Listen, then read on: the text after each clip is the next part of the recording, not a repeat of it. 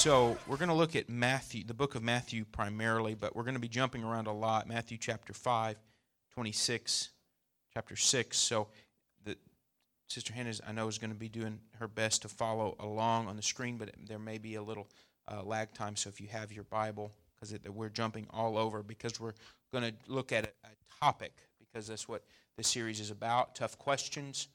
And there was a question that came in that I thought was was very, very good. And I think something that is ne- very necessary because the Bible seemingly is contradictory on it. Seemingly. It's not a contradiction, but it can it can sometimes you hear different things preached, not in from apostolic pulpits necessarily, but just in Christianity at large. If you see preachers on TV or popular preachers, they're a lot of different things being preached on this topic.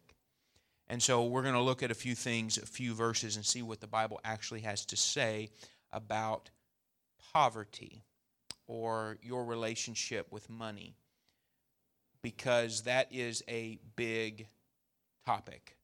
And somebody asked the question, What does the Bible say about poverty? And I thought that was a good thing because it is something that at least the politicians talk about a lot the war on poverty, ending poverty.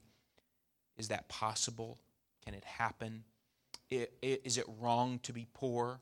Is it wrong to be rich? Those are good questions.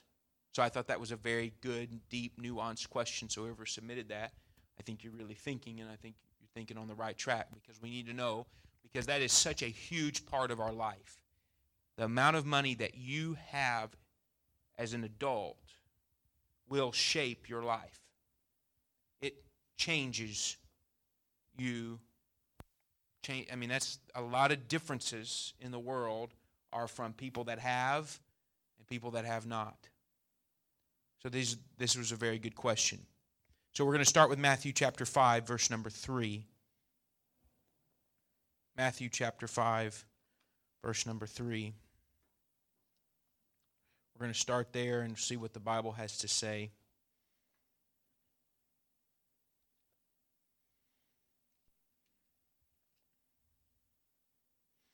It's in the Beatitudes, and it says, Blessed are the poor in spirit, for theirs is the kingdom of heaven.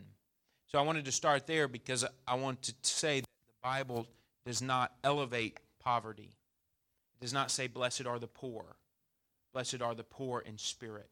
So it's not an elevation of poverty. The Bible does not want anybody to live where their basic needs are not met or they're living constantly stressed about money always all the time not worried not knowing where your next meal is coming from. The bible doesn't want anybody to live there. That it does not elevate that. It does not it does not teach that you have to be poor in order to be saved but it, in order to enter the kingdom of heaven, in order to be used by God, in order to be useful to God. But it does say, "Blessed are the poor in spirit." Now that if, if that wasn't, if that in spirit wasn't there, if that prepositional phrase to go back to English class wasn't there, that would change the whole meaning of the text. But this is poor in spirit. So what is the Bible talking about when it says poor in spirit? That's that's what we're going to look at, and that's where we're going to go today. So, Matthew chapter 26 and verse number 11, this is the story of the woman with the alabaster box. How many have ever heard of that story? There's a song, a pretty famous song about the alabaster box. And so this woman comes in, she is there, Jesus is at a dinner. She breaks the box on on the floor and then pours the oil out, ruins the box, and pours the oil out on Jesus' feet, anoints his feet. So this was uh, a very expensive item that she destroyed. She didn't just like pour a little bit out and save the rest, she destroyed it. It was a very emotional, a very sacrificial moment. She destroyed something very valuable and poured it out, wasted it on Jesus' feet. And the disciples, his disciples, began to talk about her and say how foolish and stupid that was because at least she could have sold it and gave the money to the poor. At least she could have, she wasted this. So she wasted all of this money. And Jesus, when he picked up that that's what they were talking about, which he knew that that's what they were talking about, he rebuked them and he said, Don't, don't talk about her because she's done me a good service. And then he says this For you have the poor always with you, but me you have not always. So I, this is only relevant to our discussion is to this frames the worldview right here that there will always be poverty in a broken world.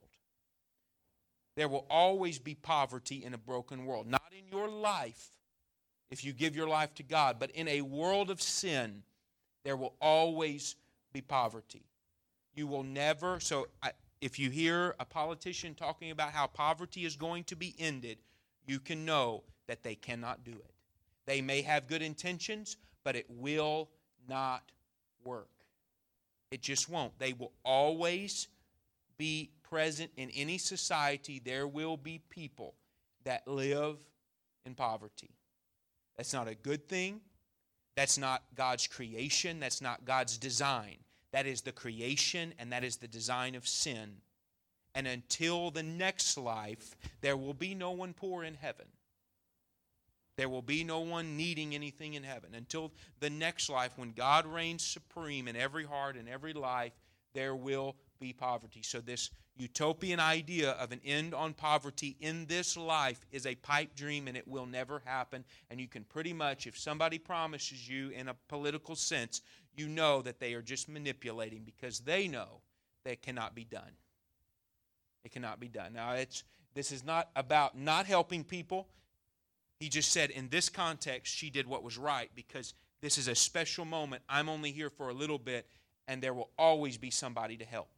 So we need to help people, but there will always be more people to help. You help one person, there's another one that needs help because it is a broken system of the heart.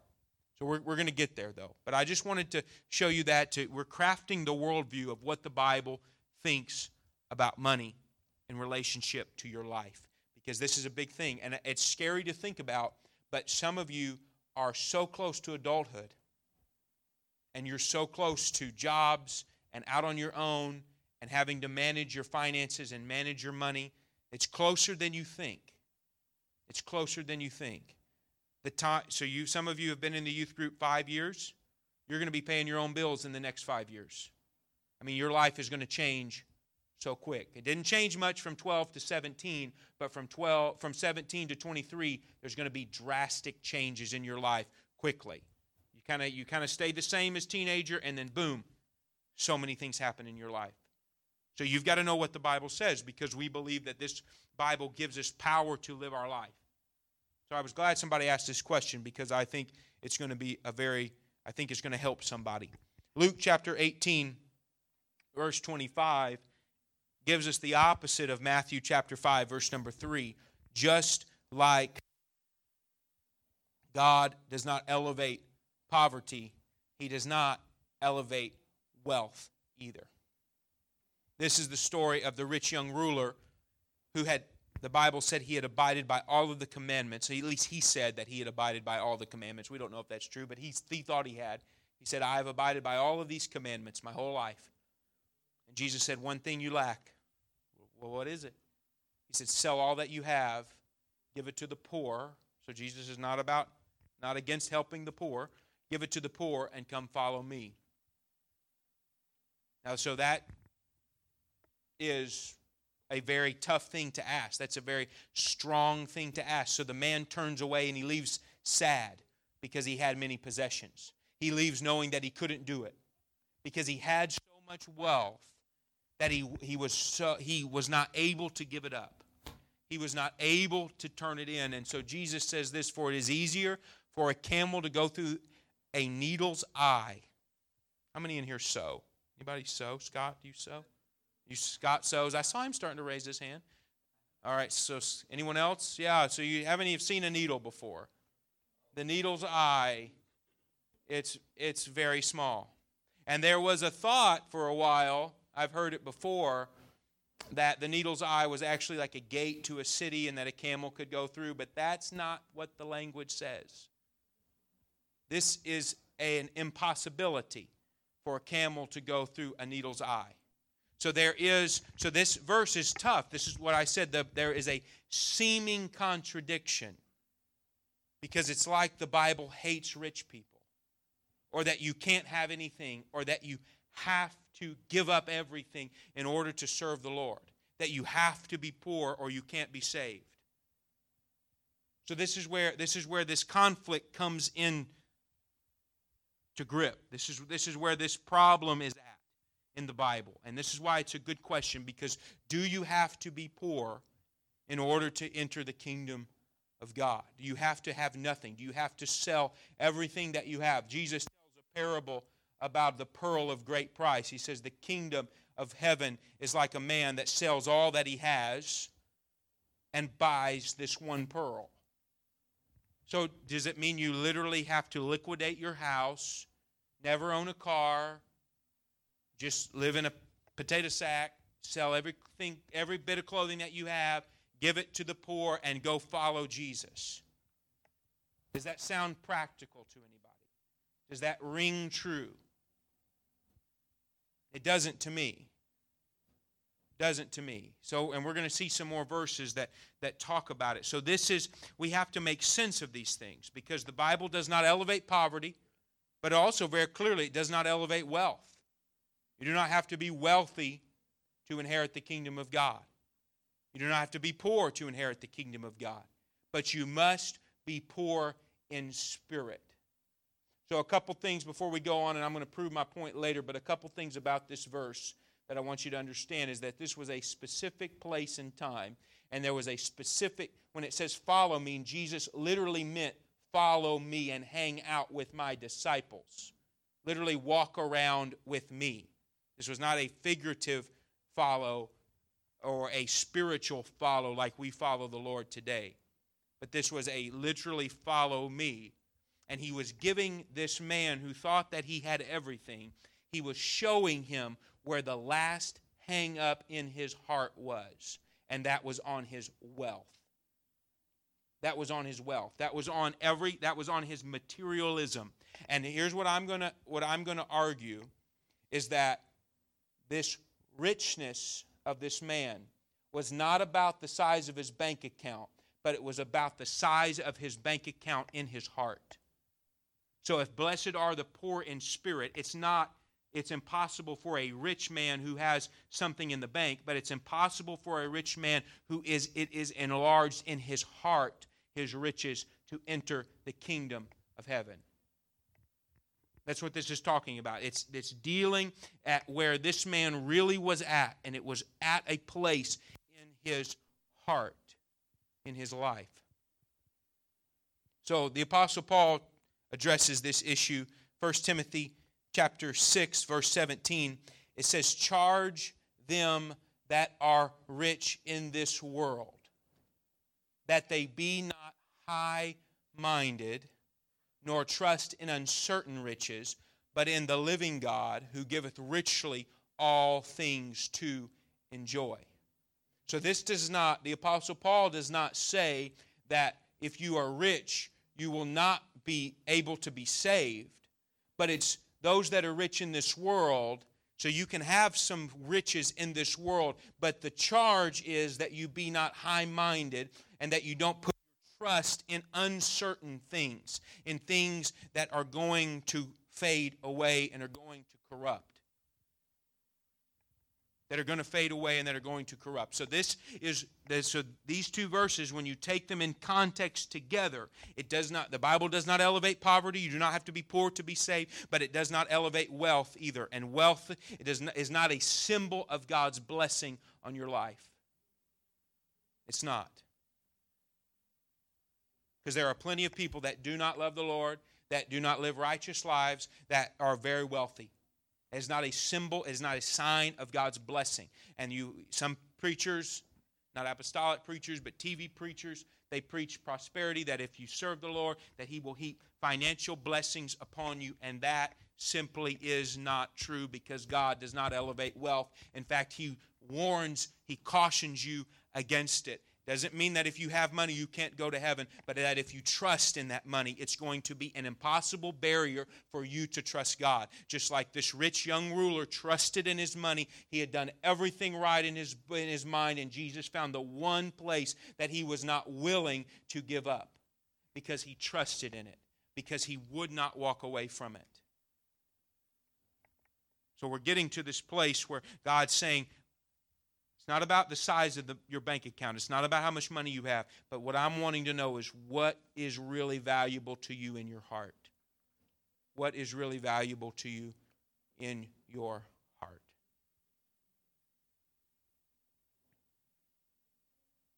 And then Matthew chapter 6, verses 19 through 21. This, is, this was the theme this year for the Sheaves for Christ offering it's a very classic verse of Scripture. Lay not up for yourselves treasures upon earth where moth and rust doth corrupt, where thieves break through and steal, but lay up for yourselves what?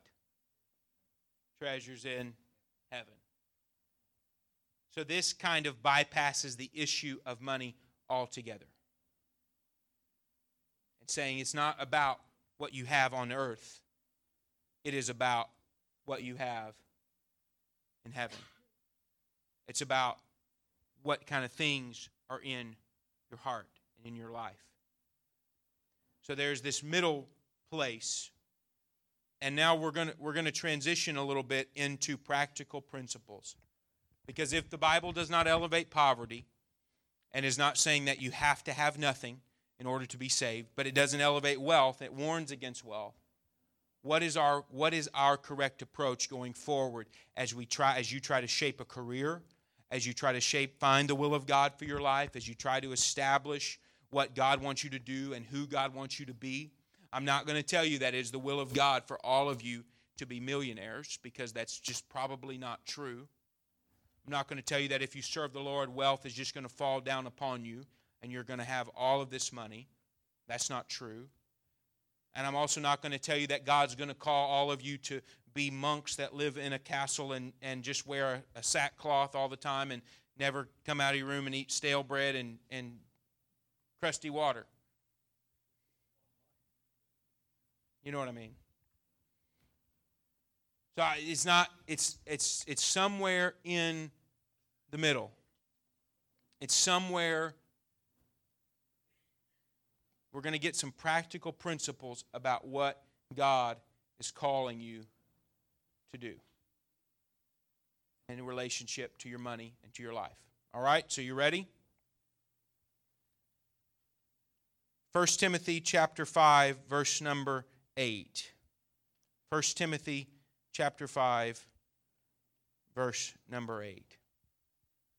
It establishes the principle of working to provide for yourself.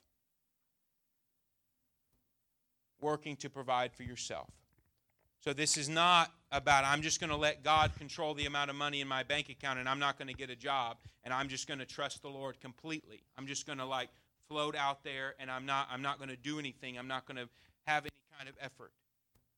But this very much Paul, the Apostle Paul, directly contradicts this and says, If any man provide not for his own, and especially those of his own house, he hath denied the faith and is worse than an infidel. So you should be providing for yourself. And gentlemen, I'm just the way that God has designed it, this burden falls on you heavier. Because you are the head of your household, you are the provider of your household. You have to provide. You do not have to be wealthy, but you have to work to provide. God will not feed your family just with miracles every week. He expects you to work, He expects you to get a job, He expects you to provide. He does. And, young ladies, that's why it's important who you marry. But in this day and age, It is perfectly fine for a young lady to get a job. It's sometimes it's ladies get married a little later in life. It's perfectly fine to provide for yourself, to work. There's, there's nothing wrong with that. There, there's a, there, the principle here is that you are responsible to provide for yourself. You're responsible for that. It's, it's something that God will put on you. So a job is a good thing to have. And statistics show that people that keep a job, that don't quit, that don't walk out, they live above poverty. A job is a cure to poverty. It's amazing. It's like if you follow the Bible, it cures poverty. Because if you are responsible, you understand your individual responsibility to provide for your home and to provide for your life. Now, I'm telling you, some of you are getting close to being out there on your own, and the responsibility rests upon you to provide for yourself. To provide for yourself.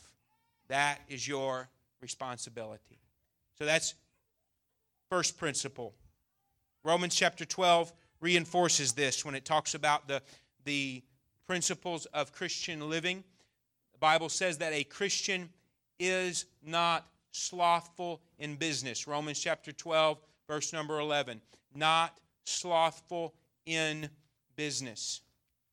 That means whatever you, your hand finds to do, the book of Ecclesiastes says, and that's in a little bit different context, but the principle still applies that hard work is what Christians should be not slothful in business. Young people, if you get a job at McDonald's, you need to be the best McDonald's employee that that restaurant has ever seen because you represent Christ and you are a Christian and you are not slothful in your business. You are not there to text and get a paycheck. You are there to work, to do whatever they ask you to do and to get a paycheck. And if you have that kind of attitude, you will go far.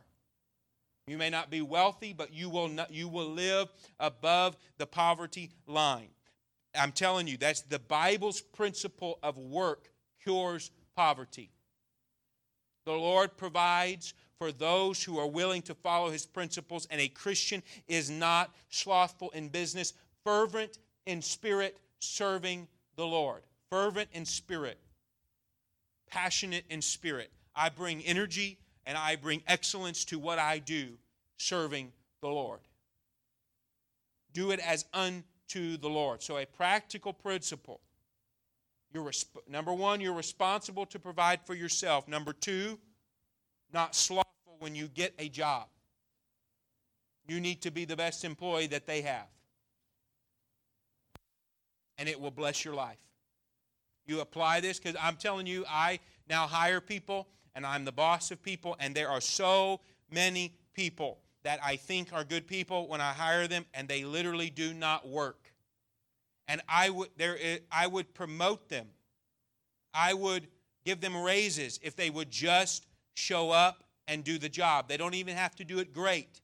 My number one employee, my number one employee makes so many mistakes and does so many things wrong but she works really hard. She is what she is what this is. She is not slothful. She is on time. She shows up when she says she's going to be there and she does it with all her heart and she makes a lot of mistakes. I have to go behind and correct, but I appreciate her because she is fervent in spirit. I'm telling you, you will endear yourself to whichever boss that you have if you do it and you show up on time and you work hard it will bless your life. But if you if you have a entitlement mentality that they owe me this paycheck even if I text, even if I'm rude to customers, even if I don't show up on time, good luck. Try violating the scripture and then watching God bless your life. It's not going to happen. Or if you say I'm not going to provide for myself, not going to provide, I'm not going to do it. I'm just going to I'm just going to let life happen. I'm just going to whatever got to engage with life in the way that God wants you to, and then God can bless your life. Then God can put blessings and honor on you. Now, won't, you won't necessarily be wealthy, but you'll hit that place where God needs you to be with your money. And I'm going to prove that to you. Luke chapter 3, verse number 14. People are asking Jesus, What must I do to inherit eternal life? What must I do to be involved in the kingdom? And the soldiers likewise demanded of him, saying, And what shall we do? And he said unto them, Do violence to no man, neither accuse any falsely, and be content with your wages. Now, the, the soldiers in that day were like police officers then, and so I think it's just interesting what Jesus says to the police officers. Don't do violence. Don't, don't, don't accuse anybody. Don't extort people for money. Be honest. Have integrity. And you guys know that. You, uh, hopefully, you've got that, that you should be honest, that you shouldn't steal, cheat, or lie. But he's, I like that last one because it's not, it's not something that is obvious. Be content with your wages. And here we're starting to get to where it is. We're starting to get to where the poor in spirit is. We're starting to get closer to it. It looks a lot like contentment. Not contentment if you're not working, not contentment if you're not being diligent in what you do, but content with where you are if you're applying God's principles and you are working, then you be content with your wages. Don't be jealous, envious of other people, and say, well, I, if, if, if that person wasn't rich, then I would be wealthier. That is a trap. That is the trap of envy. Money is not something that is, let me just teach you a little political philosophy here. Money is not something that there's a finite amount of. Because someone is rich, it does not mean that you have less of a chance of being rich. It's not like we have cupcakes at youth, and if Scott eats 18, that means some of you aren't going to get any. Sorry, Scott. I know you wouldn't mind. Because Scott can put down some food. We all know that. So it's not like you have to guard yours and say, if they get more, then I'm going to get less. That's not how money works because money grows as an economy grows. And if someone is wealthy, typically that means they're employing people, and that means that more people have money than just the person that started the business. So, this lie that if someone is wealthy, then they need to give money to me so that I cannot be poor is a lie. Money, can, money grows exponentially as you work. It grows. So it is not they're rich, and so therefore I cannot be. My boss, is boss, is boss, owns the company. I have a job because he's wealthy. If he was some bum on the street, I would not have a job. I would not work for him. He started a company, he hired somebody, they hired more people, they grew, he gets more money and more money, and now they can afford 100 employees, and I'm one of them. And I'm thankful and I get to work from home and I love my job and I have a wonderful boss. And all of that was possible because one man started a business and he is probably pretty wealthy. I don't know him, but he's probably pretty wealthy. And I'm thankful because he's wealthy, I have a job. Because he did not keep all his wealth. The, the company brings in way more money than his salary, and part of that money that they bring in goes to me and my family. It comes in because one so it's it is exponential growth. He is not he is not robbing me. I am because i apply this to my would i like to make more money? Yes. Would i like to triple my salary? Sure. Why not? Everybody would. Everybody would i guess you could say you'd want more money. But the bible teaches me to be content. So i do not focus on what i do not have but i focus on what i have and i am thankful for it I am thankful for everything that God has blessed me with, and I want to work hard. And I don't, my mentality is that man does not owe me anything. He gave me a job, and I owe him my best.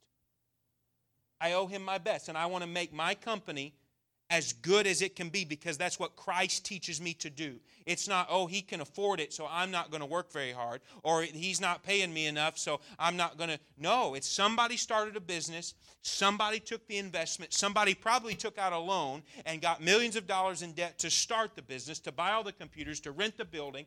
And they went out on a limb so that I could have a job, and I'm going to be thankful. And I'm going to, in my mind, I'm going to say, I am thankful to that man for what he's done and his family, and his daughter is now the CEO, and I'm not going to begrudge her because she's wealthy. I'm going to be thankful that she keeps the doors open, that there that I have a place to work. You understand the shift in philosophy. Instead of saying, "Oh, the boss could afford to pay me more," when you don't know all the operating costs of the business, you just say, I'm thankful for my wages. I am content with what God has blessed me with. I am content for the place that God has put me. I, and let me just tell you my personal testimony. I prayed for a job. I needed a job. Uh, we didn't have a house, couldn't afford a house, couldn't get a loan. God, I need a job. And the Lord gave me that job. It was a miracle. I could feel it in my heart. It was a miracle. And I am thankful for it. And I do not think, and I, of course, I would like to make more. I have everything that I need. My wife has everything that she needs. My daughter has everything that she needs. We have food in the refrigerator. We are able to pay our mortgage payment. We're able to keep the lights on.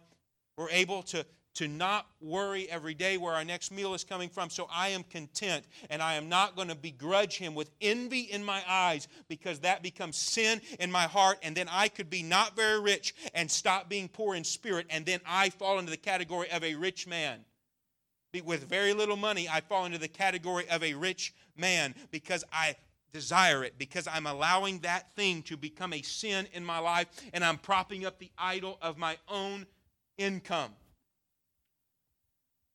And the type of thick clothes that I wear and the type of car that I drive, and I and I push that up. And it becomes an idol in my life, and then you are a rich person. You are wealthy charge them that are rich in this world that they be not what? High minded. That they not make that an idol in their life. So going forward, you need a job. And when you get a job, you're at the age where you're starting to get jobs. And that's a good thing. That's a good thing. And when you get one, you need to work hard at it. You need to be the best employee that they have, fervent in spirit not slothful in business, serving the Lord. That's how you serve the Lord, as unto Him. Now, I'm going to I'm going to get even more radical. The Bible gets even more radical about contentment. This is our last, well, second to last scripture, and, I'm, and, I'll, and I'll be done. Ephesians 6, 5 through 9.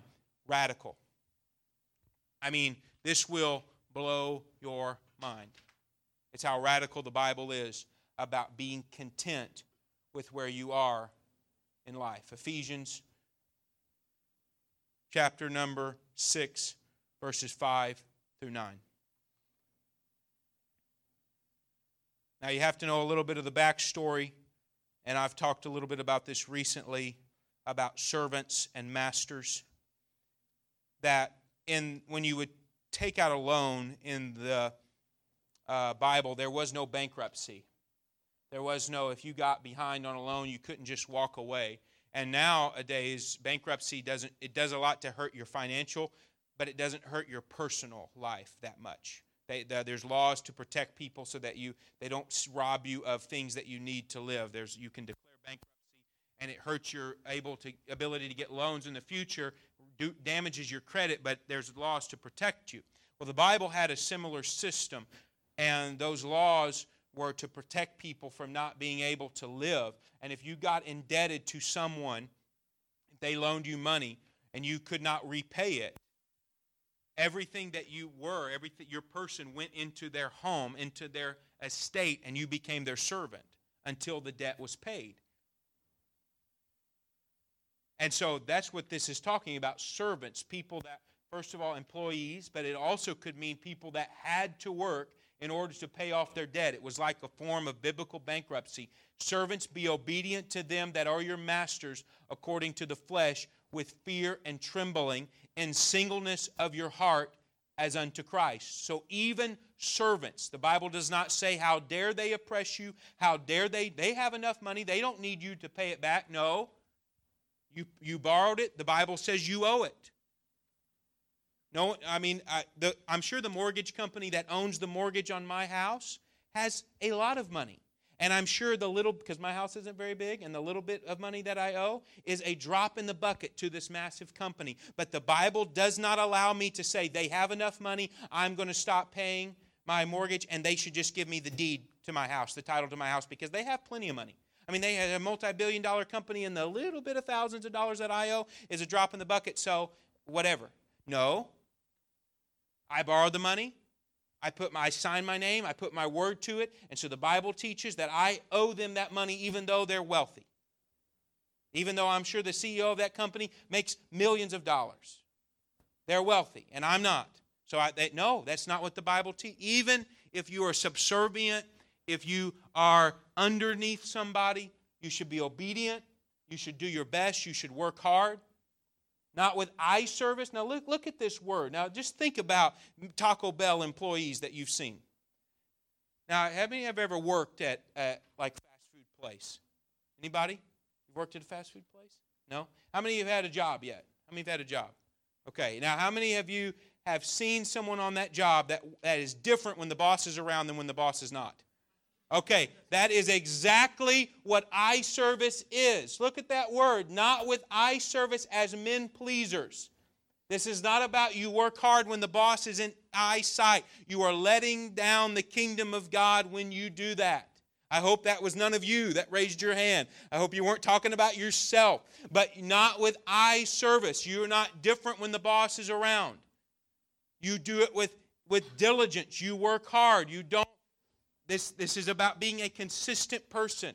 We're talking about practical aspects to not living in poverty as men pleasers, but as the servants of Christ, doing the will of God from the heart.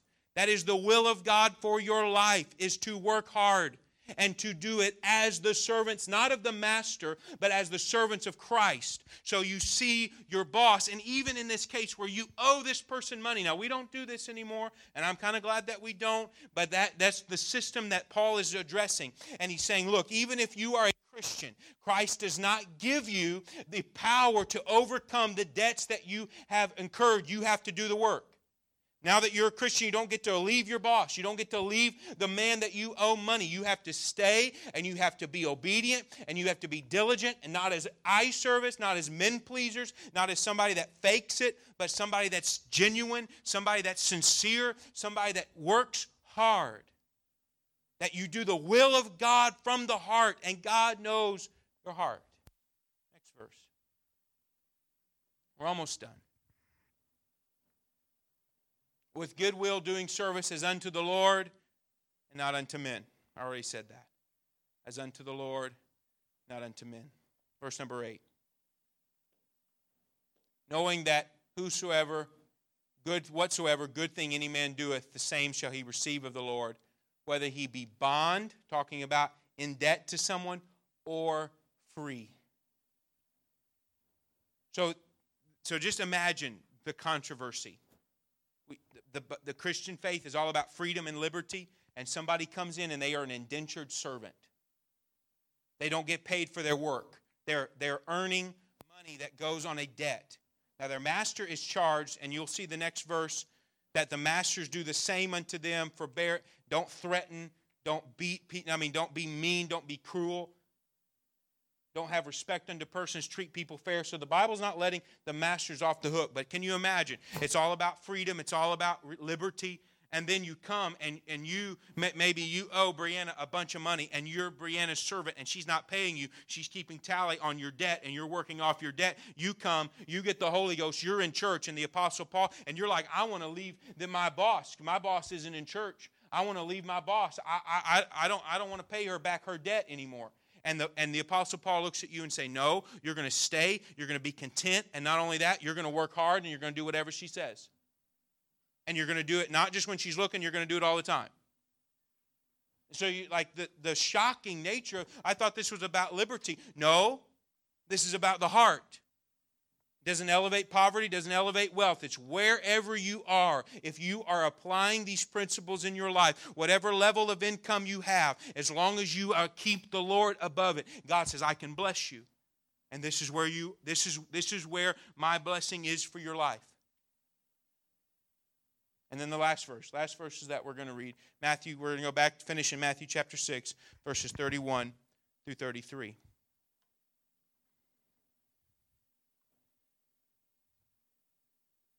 So we our practical principles.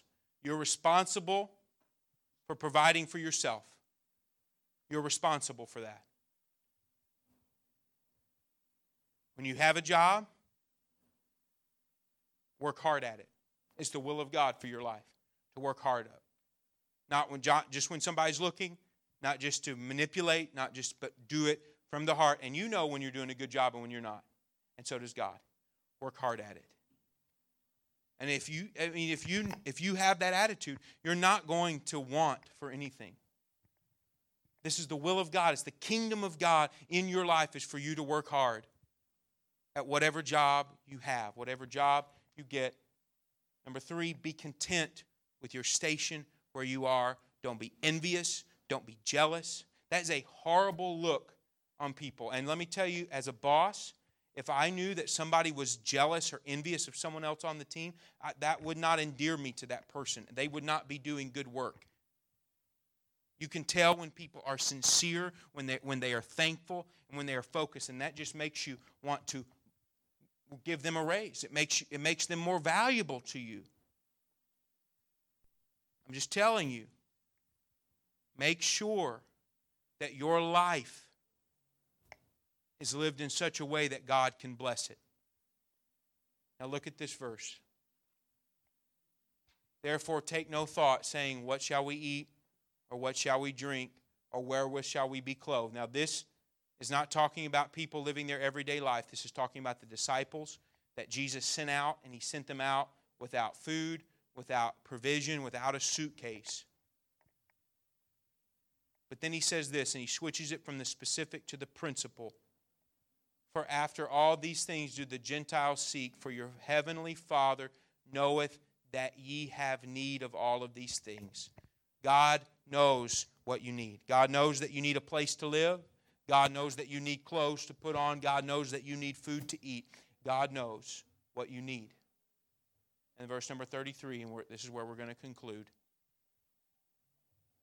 But seek ye first the kingdom of God and his righteousness, and all these things shall be added unto you. Now, this is not talking about being a monk. This is not talking about you're going to quit your job and read your Bible 24 7 because we've already shown through Scripture where it is the will of God for you to provide for yourself, for you to show up to work with a good attitude, with a right heart.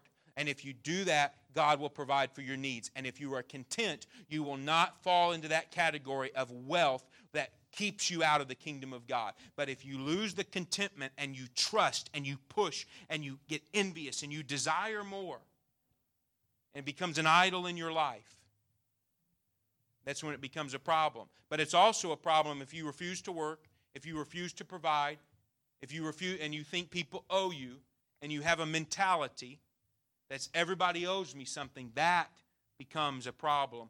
And then you, it's not poor in spirit, it's a poverty mentality. And that's not the will of God for your life. It's not the will of God for your life. We've shown it in Scripture what the will of God, what it looks like, with the will of God at work, is for you to work hard, for you to be diligent. And I'm going to I'm going to share a quote that Sister Nikki found in a book that she's been reading. And it was spoke to it was just coincidence really, but it spoke directly to what my lesson was about today. So I'm going to share it with you. This is a book by Brother Eugene Wilson. He's an apostolic preacher. And he quotes a man named Wayne Dyer. And the quote is Being broke is a temporary state of affairs that afflicts almost everyone at one time or another. And this just echoes there is no shame in sometimes running out of money and not having a lot. And not and, and having to shop at, at Goodwill or what there's no shame in that. I mean, there are times when me and sister, I'm like, we can't afford to buy any more stuff. I mean, there, there it's it is there's there's God does not elevate wealth to the fact that if you don't have a lot or you don't live in the nicest of houses, that God is displeased with you. That is a lie. That is not true. That is not true. God can still use you. God can still touch your life, and you can. And it's about your contentment. But here's what he goes on to say that affects everyone one time another. But being poor is an attitude, a set of beliefs that gets reinforced when we shift to blaming life circumstances for the condition of our poverty. And that just reflects all the verses that we have read. It shifts when it says, This is because everybody's against me. I have no agency. The, I don't, the, God's not helping me. I'm not going to work. I'm not going to do it. I'm not, I'm not going to be. I'm not going to be invested in my own well being. That is a lie. To say that you're poor or you don't have because everything is against you. Because guess what?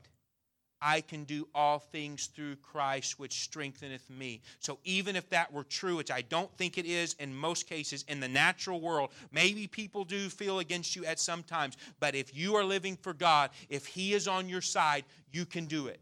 You can break the cycle in your life. So, everybody in here, I'm not saying you're going to be wealthy, I'm not saying you're going to be rich, but if you apply the principles of God in your life, everything will be provided for you. Everything will be provided for you. If you're willing to provide for yourself, to at least put in the time, put in the effort, work diligently, work hard, show up, keep a job, follow the will of God, have a right spirit, a right heart in your life, God says, I'm going to bless you. You don't have to stay awake at night and worry, am I going to be okay as an adult? Am I going to be able to make it? Am I going to be able to live? Am I if you are a Christian and you provide the good your life to God and say, God, use me. I'm going to do like you say in your word. God will bless you. God will bless you. You will have everything that you need. And because it's already built in to be content, guess what? You'll be happy. Because the Bible says for you to be happy. The Bible says for you to be content. I'm not content because I just am because everything is just peachy perfect in my life. I'm content because I look at what I have, and the Bible demands that I put in the work and that I be content with the results. And so I'm going to say, Thank you, Lord, for my paycheck. I'm not going to, I'm not going to think about how little it is or how much more I need. I'm going to say, Thank you, Lord, because you provided this, and your word commands me to be content. And when you have that attitude, maybe God can trust you with more and you say, you know what, all of this is on the line. God, you gave it to me, it's yours. If you want me to quit my job and you're and you really impress me upon that, and you're going to provide a way for me to make a living, then okay. But I, I'm going to submit my life to you. I'm going to submit my life to you. And God might look down and say, okay, now I can trust you with a little more. Doesn't always happen, but certainly to some, God says, I can trust you a little more. Because you may have a lot of money, but you're not putting it before me. You're not trusting in it, so I can trust you with it. But if he knows he can't trust you with it, the most merciful thing he can do is keep you without it. But if you seek God with all your heart, all your life, you'll be provided for. Does that make sense? Any, does anybody have any questions? About any of the verses that I read because the Bible does not contradict itself. Its message of poverty is contentment. Be content. Do not let money be the idol of your life.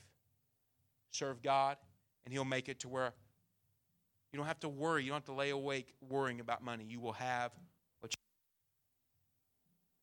That makes sense to everybody? Let's bow our heads and we'll pray in dismissal. God, I love you. I thank you for this group. God, I pray that you would bless their life. I pray that you would help them, Lord, to take these principles hard work, good attitude, right spirit, and that they would apply it in their life. And God, that you would help them, Lord, as they transition, God, from adolescence to adulthood, Lord, and they're concerned, worried, fearful, God, about careers and about getting into the right schools or getting the right job or right career. God, I pray that you would help them, God, to know that if they seek you first, that if they seek to do your will in their life, that you'll provide for them, that you'll provide everything that they need, and that you will bless their life. I pray that you would help us all, God, to serve you better, to be faithful with our finances, so that we can be liberated to serve you with all our heart. God, we give you praise and we give you glory in Jesus' name. This has been an episode of Axiom Youth Student Ministries. Thank you for listening to this episode. We hope you've enjoyed and we hope you'll come back for the next one. Thank you for tuning in.